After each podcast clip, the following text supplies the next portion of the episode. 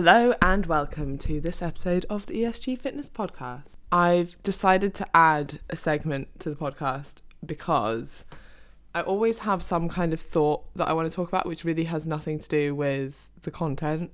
And so I'm just going to add like a thought of the week. And my thought this week is in the age of information that we live in and in the, the age of double speed podcasts, you can quite like superficially hear or take in a lot of information without really digesting it. So maybe that, that means you're not taking it in. Basically, you can be passively around a lot of information without really thinking about it or fully taking it in. And when I hear something or read something that really makes me think, I quite like to stop there for the day, which is slightly annoying. Like if if I've just started listening to a podcast, then I'm like, oh, that's such a good point, and then I just like to linger on it, which means that I don't really like to take anything else in, because I feel like otherwise I don't fully think about that concept or give myself time to consider it without then quickly moving on to the next thing. And I think when I first noticed this, it was at conferences. So I listened to maybe an amazing talk.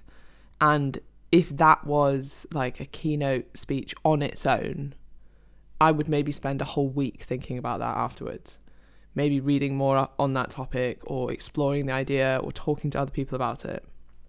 But if it's quickly followed by another amazing talk, like it usually is if you go to a really good conference, I quickly move on and forget about the ideas behind the first talk or what I was so excited about in the first talk. And then, unfortunately, I feel like I never really end up going back and untangling my thoughts on that topic. So that's my thought this week. Uh, I'm not sure what you want to do with that, if you want to action that in any way, but that's just what how I feel. Don't know if other people feel like that as well. Anyhow, that was very strange. I'm sorry. I've not I've not been feeling great and sometimes when I don't feel very well. Not not like uh, guys, I'm fine. Like I'm fine. I mean, I've just been slightly under the weather. and sometimes when that happens I get a little bit weird, like weirder than usual. So that's what we're dealing with today. But I did really want to talk about happiness and I've been thinking about this. I've been mulling it over. It's been brewing in my mind ever since we sort of briefly touched on it on the productivity podcast with Hannah. And I actually quite often get asked how I stay so happy and positive, and I see that as like a huge um, compliment.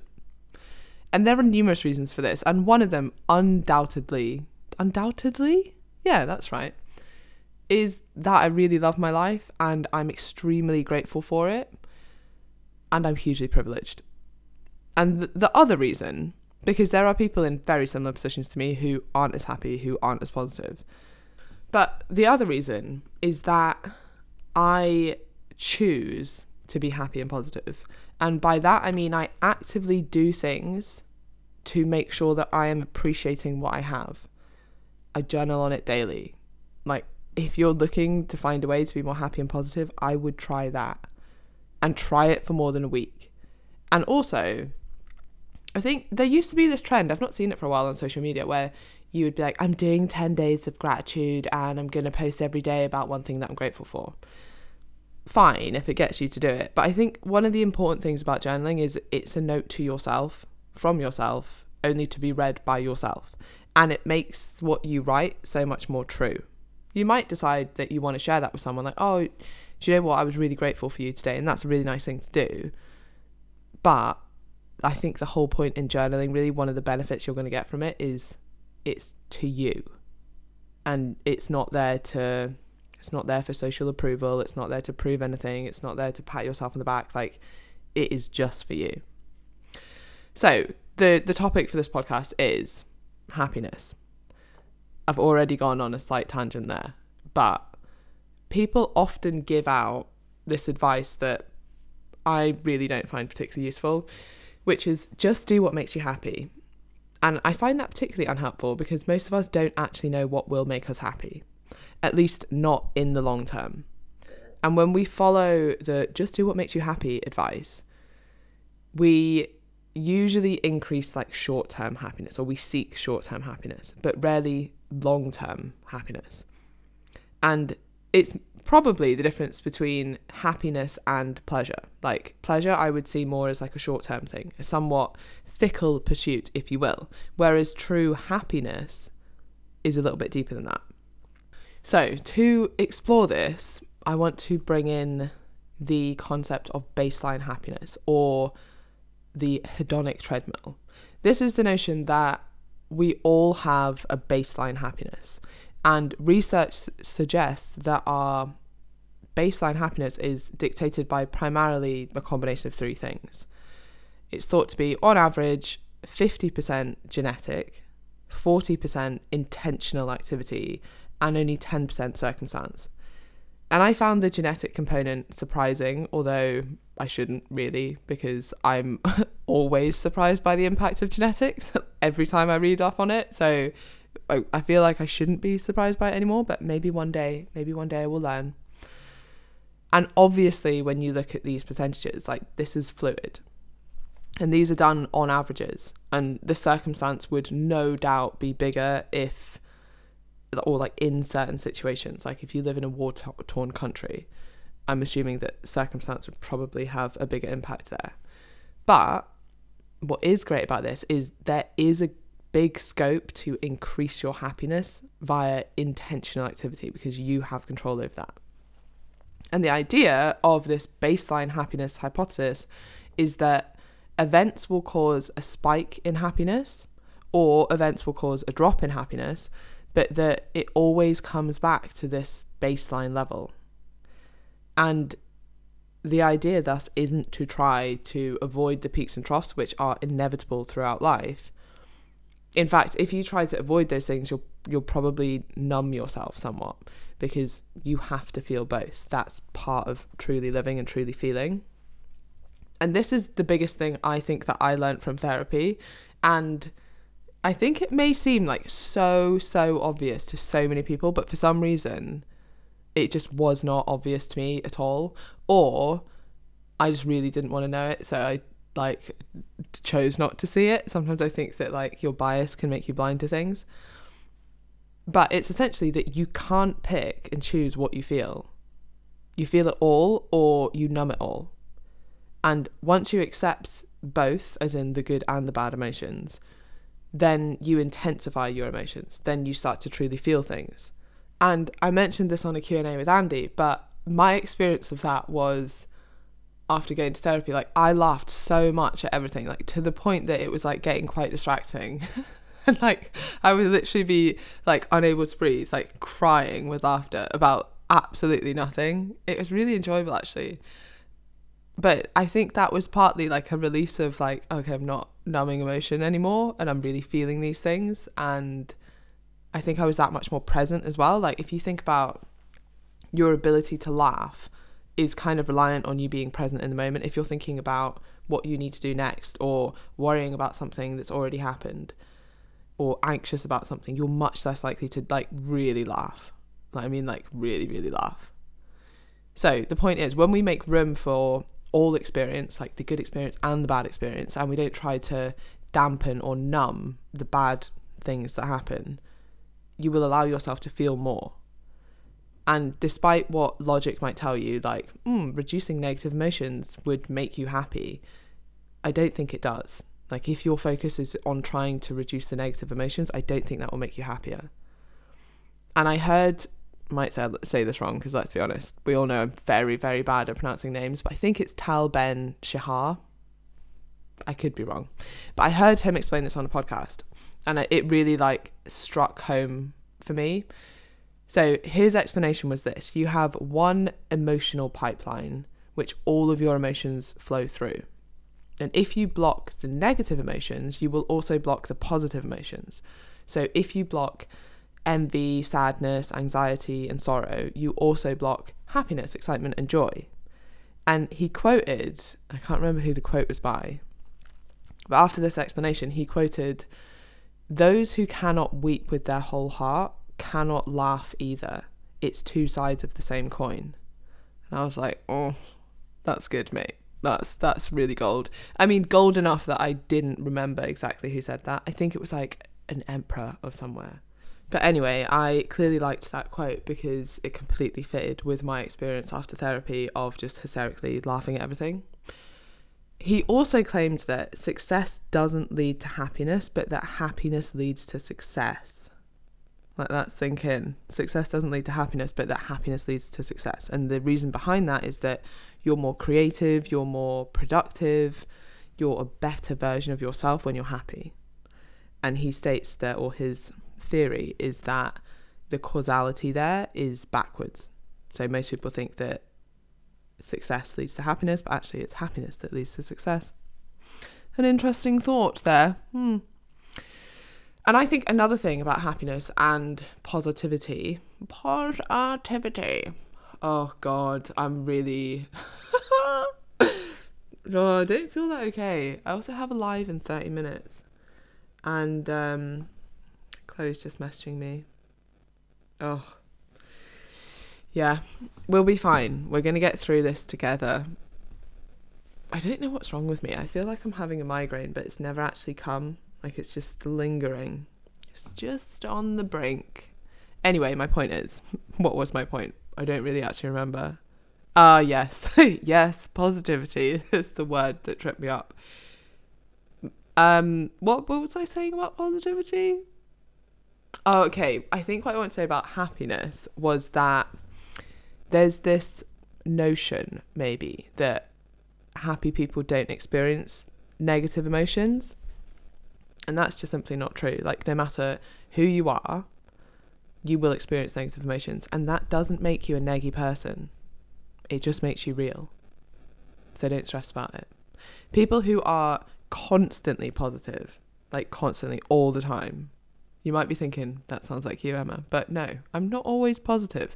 I do realise that there are negative things. I will accept that. But if someone is constantly positive and just like, I don't know, claims they don't experience negativity at all or have any negative feelings, they are lying. That's what's happened. If you don't feel any negative emotions ever, you're either massively suppressing them or a psychopath. And I think some coaches probably like I don't know many therapists on a personal level, but probably therapists too because you know what, they are also human. Put so much pressure on themselves to never struggle with anything. Like newsflash, coaches struggle too probably with their body image, probably with their relationship with food, probably with many of the things that they are helping you with. And I am willing to bet that therapists struggle as well with their mental health, with the very thing that they're trying to help you with. It doesn't make them bad therapists, it makes them human. Everyone experiences painful emotions, it is unavoidable. And actually, the really courageous thing to do is to embrace and accept that and to get help when you need it a happier, healthier coach helps more clients.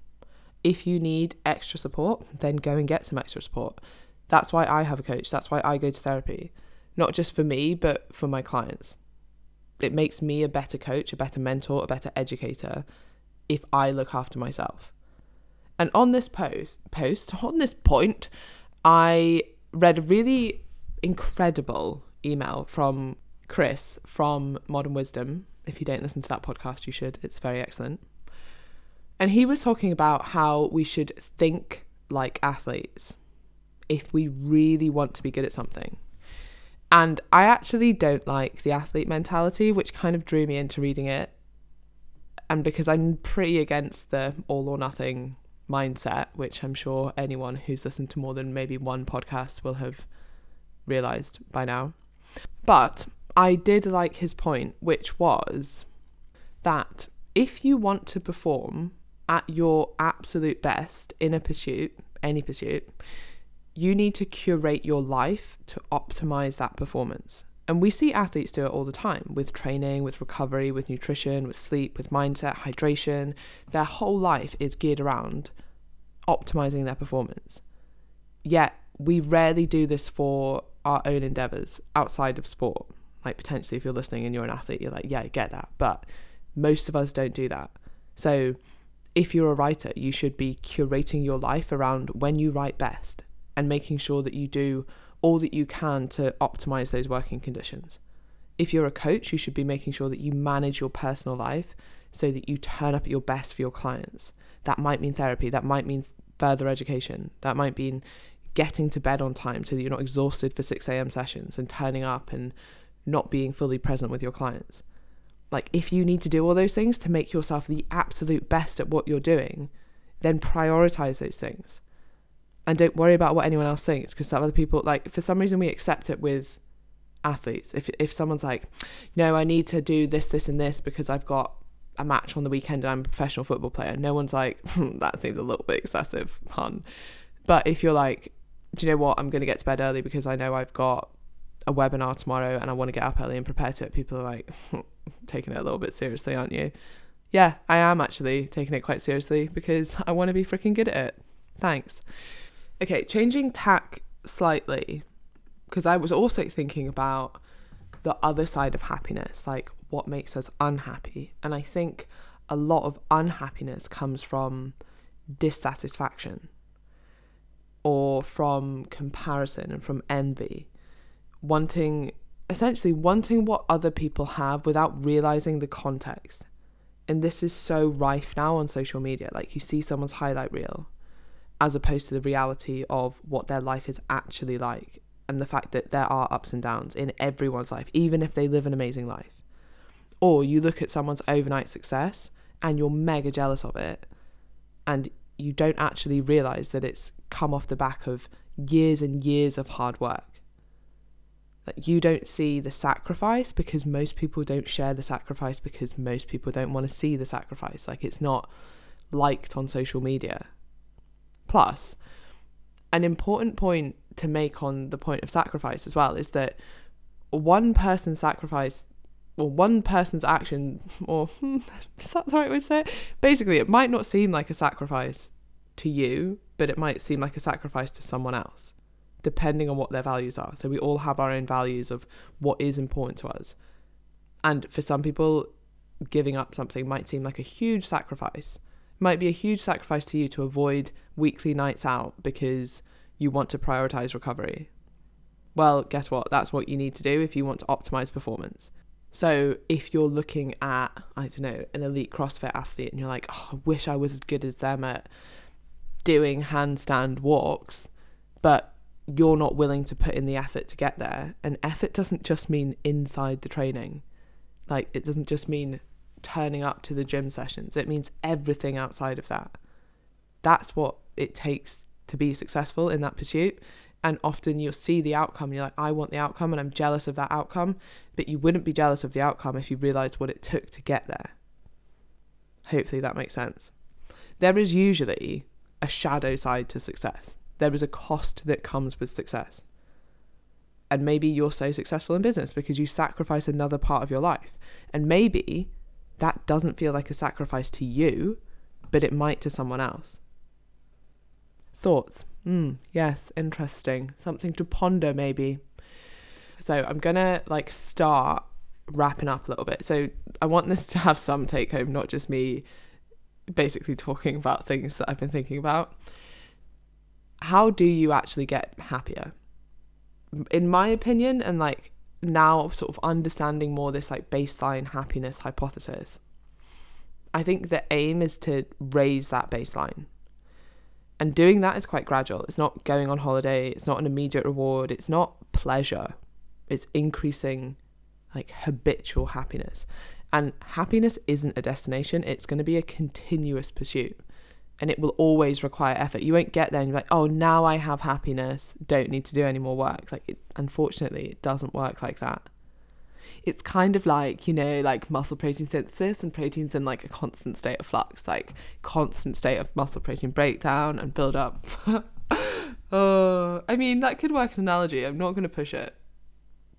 But basically, you always need some stimulation of muscle protein synthesis via amino acids, and that, you know, frequent flow of amino acids to build to build muscle, much like you need that constant effort to maintain happiness. Yeah, It doesn't work. so the question isn't really like how to be happy, as if it's this like defined endpoint where you're just going to be happy and you've made it. The question really is how to be happier, and it will always take effort and it will always be iterating and continuing. You'll never really get there. And I think happiness really comes from within. The way that you improve happiness is to focus on what you already have and start appreciating what you already have as opposed to always trying to get more. And I mean, we see that every day, right? There are millionaires who have everything but actually aren't happy. And then there are people who, on the outside, look like they don't have very much, but they're happy. Like it's not to do with material possessions or external successes. I also think that rather than the pursuit of happiness, like pursuing a meaningful life is a much better pursuit. I think to me, happiness has always seemed a bit too vague. Most people don't really know what will make them happy, and when they follow the advice of just do what makes you happy, they're more focused on that immediate pleasure as opposed to long term happiness. What's going to make me happier in five years? Like, are the actions I do now going to make me happier in five years? It's kind of like delayed gratification, right? Seeing a puppy might spike your happiness momentarily. I mean, it's more pleasure, isn't it? But it's not going to raise your baseline level of happiness. However, doing something meaningful is far more likely to result in, in my opinion anyway, chronic happiness. Feeling driven is an amazing feeling. Like being excited, having a purpose, those things to me are the most important things. And on the flip side, lacking purpose is something people really, really struggle with. In fact, the research shows that unemployment has the biggest impact on long term happiness. And I'm willing to bet that doesn't have anything to do with not having a job and everything to do with not feeling like you have purpose. Like, I'm willing to bet if someone was unemployed, but they were, I don't know, a painter, and their purpose was to get up and make art, even though they didn't technically have a job. I mean, that is a job, but whatever, you get my point. Like, if they had a pursuit that they felt gave them purpose, I don't think it would have as negative an impact on long term happiness. And finally, like an actionable point and something that I'm constantly working on is being more present. I fully believe that happiness and enjoyment depend on your ability to truly be present. And this is something that I really, really struggle with like being present, being in the moment, not being distracted. And can you truly be happy if you're not in the moment, if your head is elsewhere? Then surely the experience that you're feeling now is dulled. And you can be like physically present for sure, and you can be with someone, but are you really with someone if you're not present, like in the mind? and I think, especially with like phones and social media and notifications distracting you, that can all add to not being fully present in the moment. And an analogy that clicked for me was not being present is like listening to three of your favorite songs, but listening to them all at the same time. Like, you can't enjoy all of them at the same time. And actually, it's just, it's horrible to listen to them all at the same time. It's just noise. If you want to maximize happiness and enjoyment, then work on your ability to be mentally present, not just physically present. And turning off your phone or turning off notifications or leaving your phone somewhere else, like it's a start, but I don't think it's everything. Like I think it goes a little bit deeper than that. So, to conclude, I hope this podcast hasn't been too weird. I hope that it's made you think. I hope that you're going to action some points. And I think the take home really is that the key to happiness isn't striving for more, it's appreciating what you have. And like, you are allowed to be happy now. Don't wait for happiness. Don't wait until you're bikini body queen to be happiness or until you fit into X jeans or till you graduate from your degree or until you have a house and three kids. Like, you can be happy now and still strive for more. They're not mutually exclusive. And happiness isn't at the end of your diet. Like, it doesn't look a certain way, and it's also not earning more money. It's something that we can all have now. There we go. Namaste. If you have enjoyed this podcast, please do tag me on Instagram. I'm quite uh, intrigued to see how this one goes. I don't have a very good vibe on or perception of really what I just spoke about. It's the illness. It, I think. I just feel very, very strange today. But if you have enjoyed that, please do let me know. And if you are interested in coaching, head to esgfitness.co.uk. Fill in an application, tell me about your goals, and I will email you back and tell you how I can help you. Or if I'm not the right person to help you, I will direct you to someone who is. Because I have a freaking great network of people. So if you have a goal and you want some help, you literally have nothing to lose. So head over to esgfitness.co.uk.